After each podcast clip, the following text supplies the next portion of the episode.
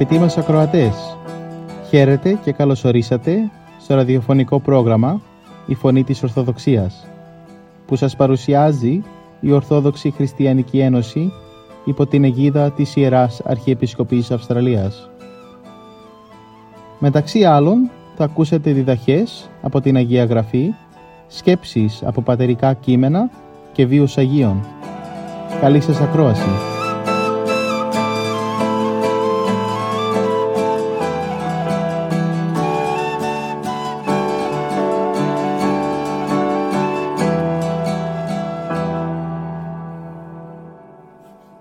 Στη σημερινή μας εκπομπή θα μας μιλήσει η κυρία Ελένη Αμπουγιάννη για το σημερινό Ευαγγελικό Ανάγνωσμα της μεταμορφώσεως του Κυρίου ημών Ιησού Χριστού από το Καταμανθέο Ευαγγελίου, κεφάλαιο 17, στίχος 1 έως στίχος 1.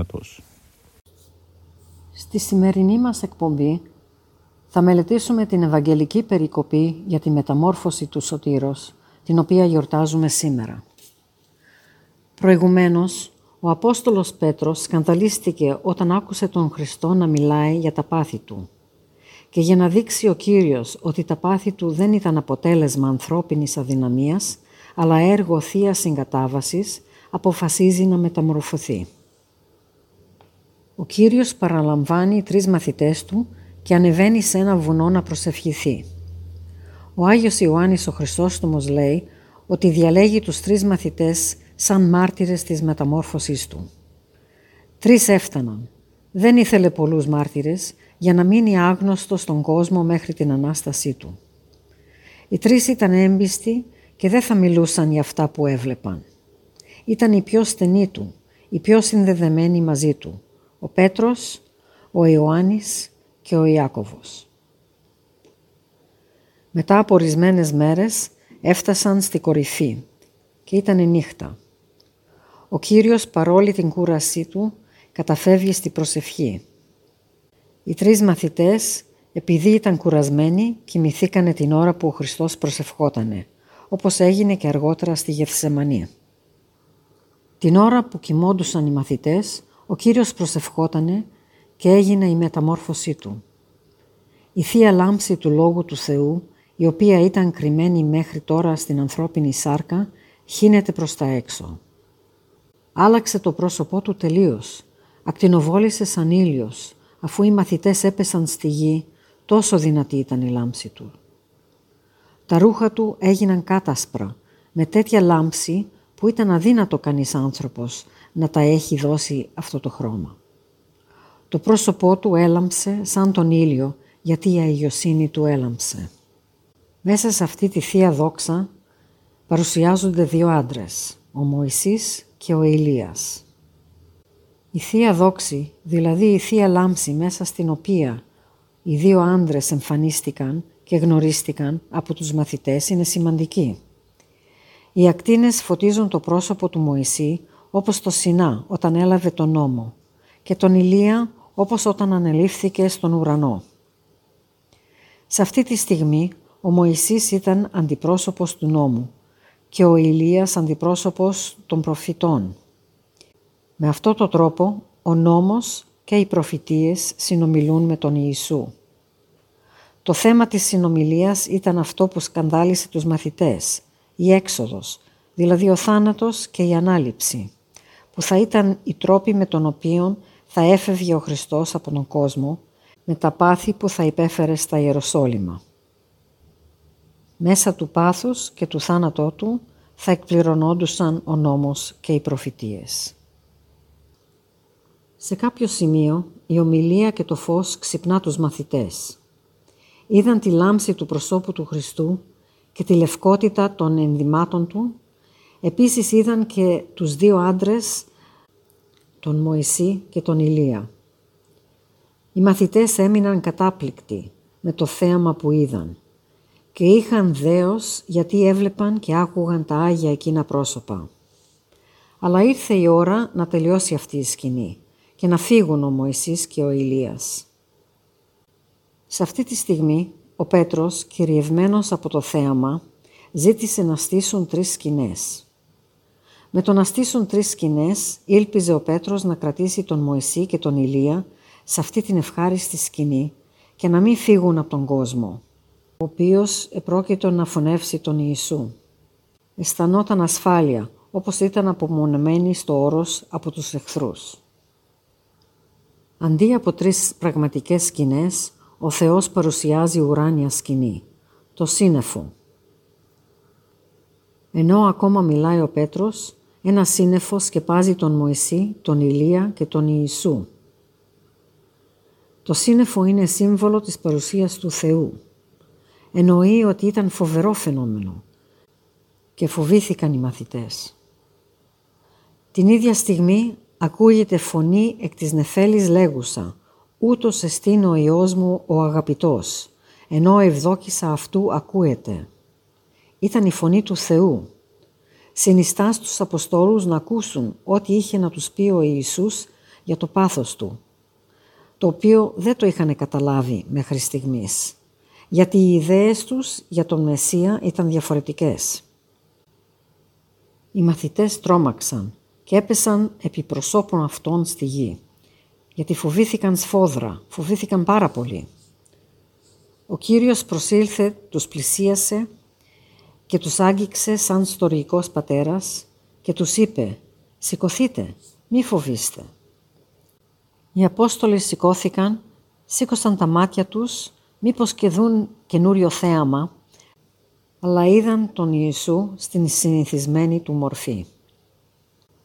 Ο Χριστός κατεβαίνει από το όρος και διέταξε στους μαθητές του να μην πούν σε κανέναν για τη μεταμόρφωσή του μέχρι την Ανάσταση.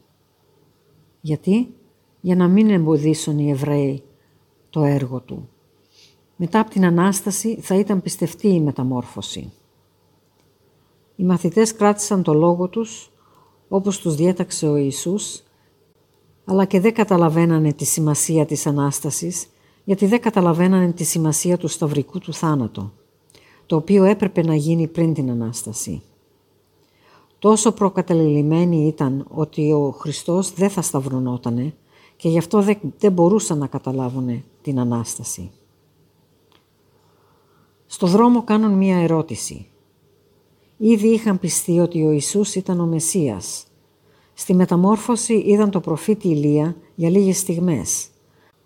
Αλλά κατά τον προφήτη Μαλαχία και τους Φαρισαίους και τους γραμματείς που ερμήνευαν τη Διαθήκη ο προφήτης Ηλίας παρουσιάστη πολύ πιο νωρίς από τον Μεσσία.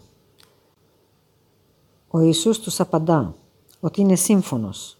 Ο προφήτης Ηλίας θα έλθει και θα βάλει τα πράγματα στη θέση τους. Αλλά συνεχίζει. Πώς δηλαδή θα συμβιβαστεί η αποκατάσταση της διδασκαλίας των ανθρώπων αυτών κατά του προφήτη Ηλία και ο θάνατος του Χριστού κατά τους προφήτες αν γίνει μόνο μία εμφάνιση του προφήτη Ηλία και αυτή πριν το πάθος του Χριστού. Επομένως υπάρχουν δύο εμφανίσεις του προφήτη Ηλία. Μία προσωπική πριν της Δευτέρας παρουσίας του Χριστού και η άλλη η πνευματική στη μόρφωση του προδρόμου, πριν της πρώτης παρουσίας του Χριστού. Ο πρόδρομος θα εμφανιστεί εμπνεύματι και δυνάμει ηλίου, με το ζήλο του προφήτη Ηλία. Εφόσον δεν πίστεψαν τον πρόδρομο και τον σκότωσαν, πώς θα πιστέψουνε τον Χριστό, ο οποίος θα πάθει στα χέρια τους; Τότε κατάλαβαν οι μαθητές ότι έπαθε ο πρόδρομος, θα πάθει και ο Ιησούς. Και αυτό είναι το συμπέρασμα, να καταλάβουμε καλά το πάθος του Χριστού. Αλλά ας μείνουμε λίγο στο θέμα της προσευχής. Πάνω στο όρος ο Ιησούς προσεύχεται. Και την ώρα που προσεύχεται, το πρόσωπό του αστράφτει σαν τον ήλιο και τα ρούχα του γίνονται κάτασπρα σαν το χιόνι.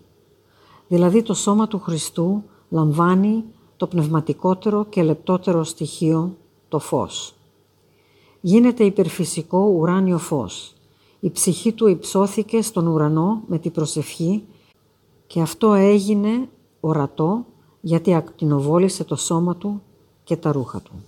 Λοιπόν, το πρώτο είναι ότι μεταμορφώθηκαν το πρόσωπο και τα ρούχα του Ιησού εξαιτίας της προσευχής. Δεύτερο είναι ότι ο Ιησούς δεν ήταν εκεί μόνος του. Δύο μεγάλοι νεκροί Λευκοί σαν εκείνον τον πλησιάσανε και μιλούσαν μαζί του. Ο Μωυσής και ο Ηλίας.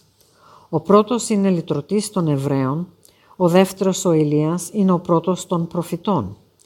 Και οι δύο άνθρωποι του φωτός έρχονται να κάνουν συντροφιά στο καινούριο φως.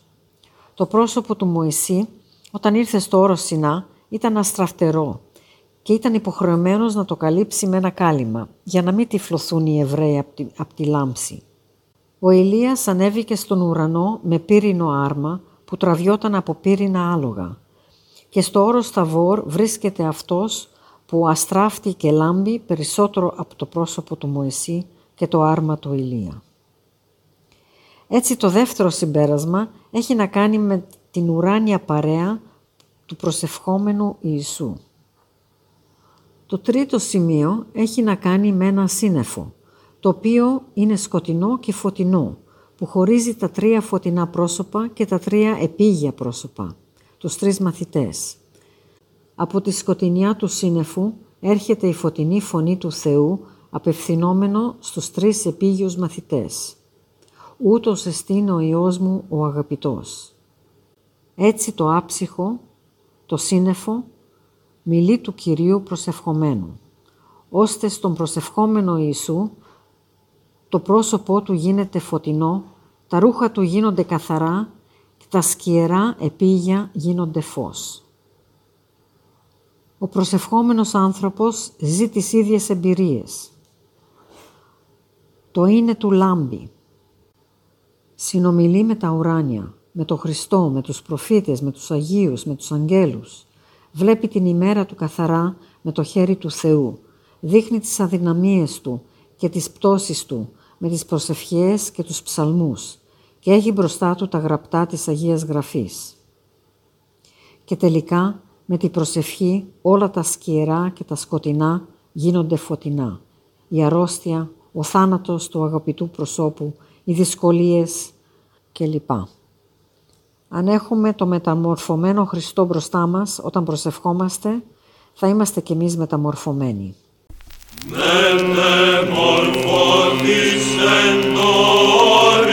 Η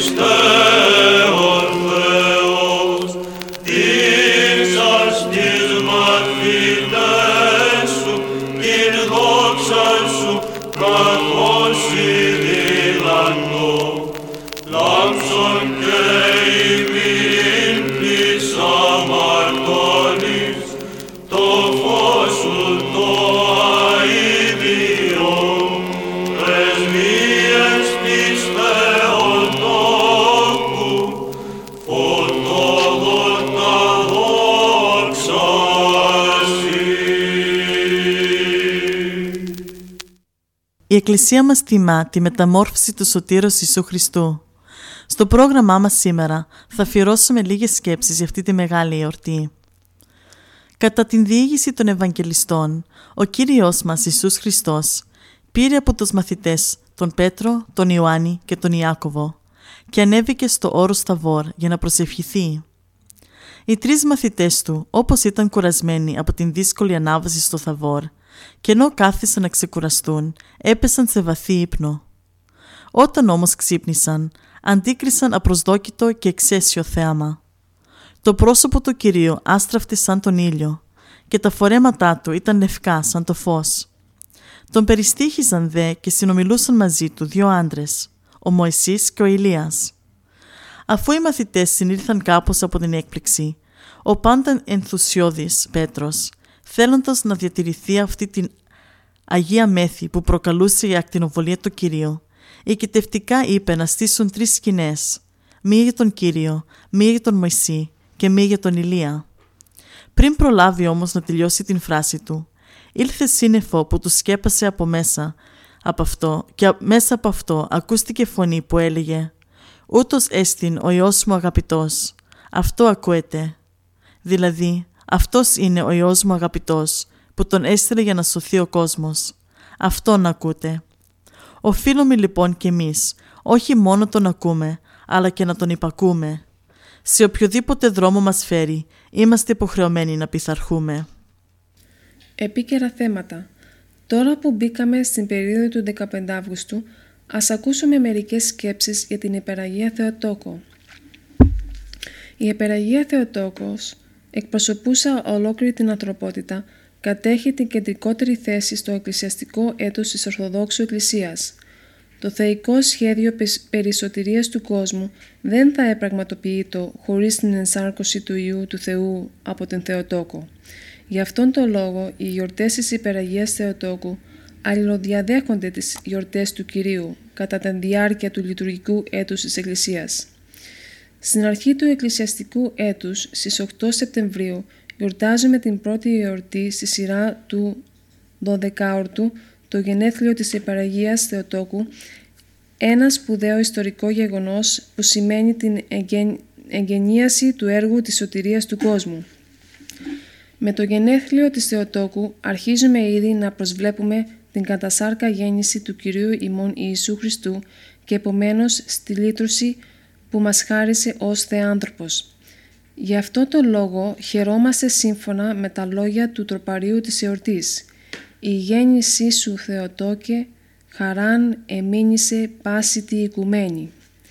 Η επομένη θεομητορική γιορτή ή εν το ναό είσοδος της Υπεραγίας Θεοτόκου που γιορτάζεται στις 21 Νοεμβρίου υποδηλώνει την ολοκληρωτική αφοσίωση της Θεοτόκου στον Θεό και τη συμμετοχή της στο σχέδιο της σωτηρίας με την προετοιμασία της να φέρει τον Χριστό, τον Χριστό στον κόσμο.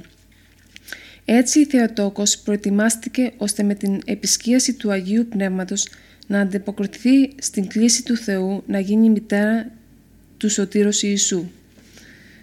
Στο τέλος του εκκλησιαστικού έτους στις 15 Αυγούστου γιορτάζουμε την κοίμηση της Θεοτόκου, δηλαδή την ολοκλήρωση της αποστολής της και τη μετάστασή της στη μέλουσα ζωή. Ως μητέρα του Θεού, η Θεοτόκος τιμάται από την Εκκλησία όχι από μόνη της, αλλά σε σχέση με τον Υιόν της και Θεό, τον Κύριον Ιησούν Χριστόν. Συνήθως οι εικόνες στην Εκκλησία την παρουσιάζουν μαζί με τον Ιησούν Χριστόν, τον σωτήρα του κόσμου. Η Θεοτόκος μας εκπροσωπεί στο σχέδιο της σωτηρίας που πραγματοποιήθηκε με την πίστη της και την συγκατάθεσή της στο θέλημα του Θεού. Αλλά παρά τη μεγάλη τιμή και το σεβασμό που της αποδίδει η Εκκλησία, εν τούτης η Θεοτόκος παραμένει στους πιστούς με τις συνεχείς πρεσβείες της προς τον Θεό. Και επειδή παραμένει μαζί μας, νιώθουμε και εμείς ελεύθεροι να ζητούμε τις πρεσβείες της για τη σωτηρία μας. Έτσι βλέπουμε ότι η Υπεραγία Θεοτόκες μας αγκαλιάζει ολόκληρον τον χρόνο και διαρκώς μας καλεί προς τα ουράνια με τη συμμετοχή της στο έργο της σωτηρίας του κόσμου.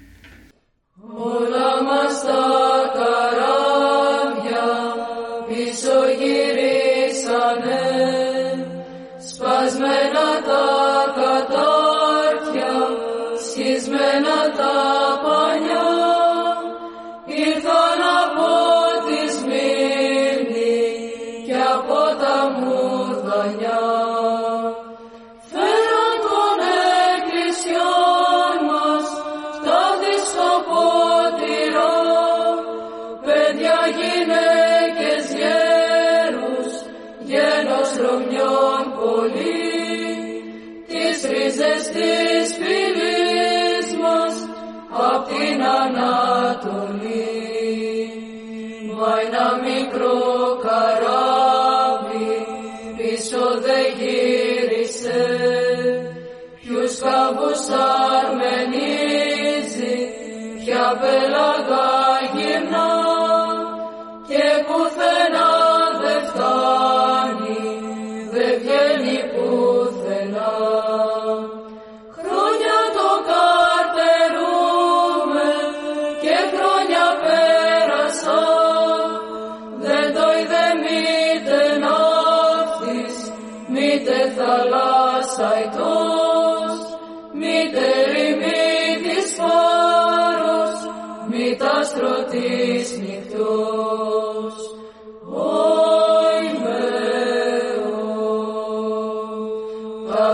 χαναχή βουλιάξει, τα χαναστήχιωσε, δεν θα ξανάρθει τάχα στην πατρική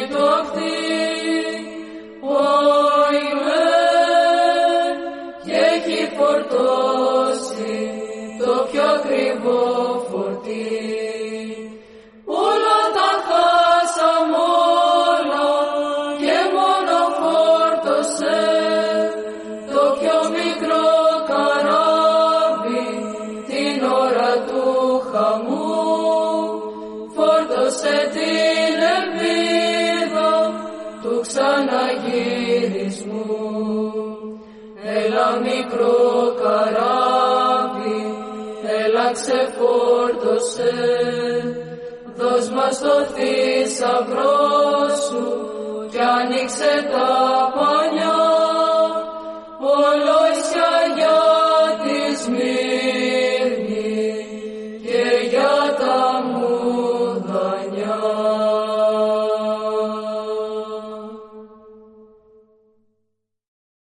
από τους βίους των Αγίων.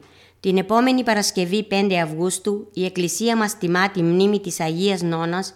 Στο πρόγραμμα μας σήμερα θα αφιερώσουμε μερικές σκέψεις από τη ζωή της. Η Αγία Νόνα ανήκει στη μερίδα των χριστιανών γυναικών και μητέρων που με το φως του Ιησού Χριστού λάμπριναν το στερέωμα της χριστιανικής ιστορίας. Ευσεβής, αγνή, με θερμή πίστη, με διαμαντένιο χαρακτήρα, με πολλή μελέτη και ακριβή γνώση των δογμάτων και των εντολών της χριστιανικής θρησκείας, αναδείχτηκε ο καλός άγγελος του σπιτιού της. Ο σύζυγός της Γρηγόριος είχε πέσει στην αίρεση των υψισταρίων που δεχόταν μονοπρόσωπο τον ύψιστο και απέριπτε τον τριαδικό Θεό. Αλληνώνα με τις προσευχές της και την πυθό που εξασκούσε με σοφία και στοργή, επανέφερε το σύζυγό της στο ορθόδοξο δρόμο για να αναδειχθεί στη συνέχεια ένας από τους πιο ευσεβείς επισκόπους της Εκκλησίας μας. Έπειτα η Νόνα έδειξε τόσο μεγάλη προσοχή στην ανατροφή των παιδιών της, ώστε ανέδειξε πολύτιμες δυνάμεις και έξοχα κοσμήματα της χριστιανικής πίστης. Και αυτά ήταν ο μεγάλος πατέρας της Εκκλησίας μας Γρηγόριος ο Θεολόγος, ο άλλος γιος της Κεσάριος και η πασίγνωστη για την ευσέβειά της κόρη της Γοργονία. Έτσι η Νόνα αποτελεί παράδειγμα για μίμηση στις κοινωνίες που θέλουν να αντλούν από την, χριστιανική, από την οικογένεια χριστιανική τόνωση και νικηφόρες δυνάμεις κατά των ασεβών δοξασιών και της τυραννίας των παθών.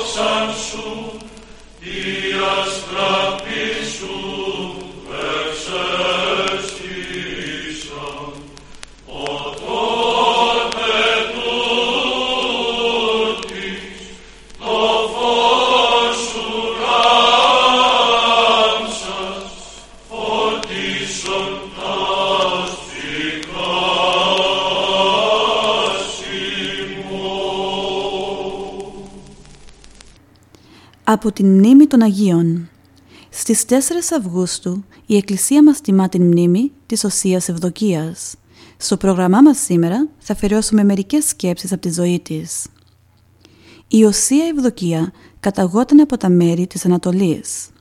Σε μια όμως εκστρατεία τους, οι Πέρσες εχμαλώτησαν και αυτοί και τη μετέφεραν στην Περσία. Εκεί υποχρεώθηκε να υπηρετεί την οικογένεια ενός αξιωματικού. Η ζωή αυτή δεν δυσαρέστησε την Ευδοκία και πίστευε ότι παντού, όπου και αν τύχουμε, μπορούμε να έχουμε μεγάλη αποστολή υπέρ του έργου του Θεού και της ωφελίας του πλησίον μας. Έτσι, ευπηθής, πρόθυμη και διακριτική καθώς ήταν, αλλά και με πολλή φρόνηση και λεπτότητα, κατάφερε αυτή η εχμάλωτη να εχμαλωτήσει τους κυρίους της. Την αγάπησαν όλοι οι χριστιανοί Κατόπιν, με πυρήνα το σπίτι του αξιωματικού, κατάφεραν να εκχριστιανίσουν πολλές Περσίδες και Πέρσες. Τα γεγονότα όμως αυτά έφτασαν στα αυτιά των αρχόντων, που, εξοργισμένοι, συνέλαβαν την Ευδοκία και τη μαστίγωσαν αλίπητα. Έτσι, πληγωμένοι, την έριξαν στη φυλακή. Αλλά μετά δύο μήνες την έβγαλαν, έσκισαν τις σάρκες της με ακανθωτά ραβδιά, τρύπησαν το σώμα της με μητερά καλάμια και κατόπιν έσφιξαν τόσο το σώμα της με σκηνιά, ώστε πολλά κόκαλά της έσπασαν. Αλλά επειδή η Ευδοκία με γενναίο φρόνημα εξακολουθούσε να ομολογεί τον Χριστό, την αποκεφάλισαν, παίρνοντας έτσι το αμάραντο στεφάνι του μαρτυρίου.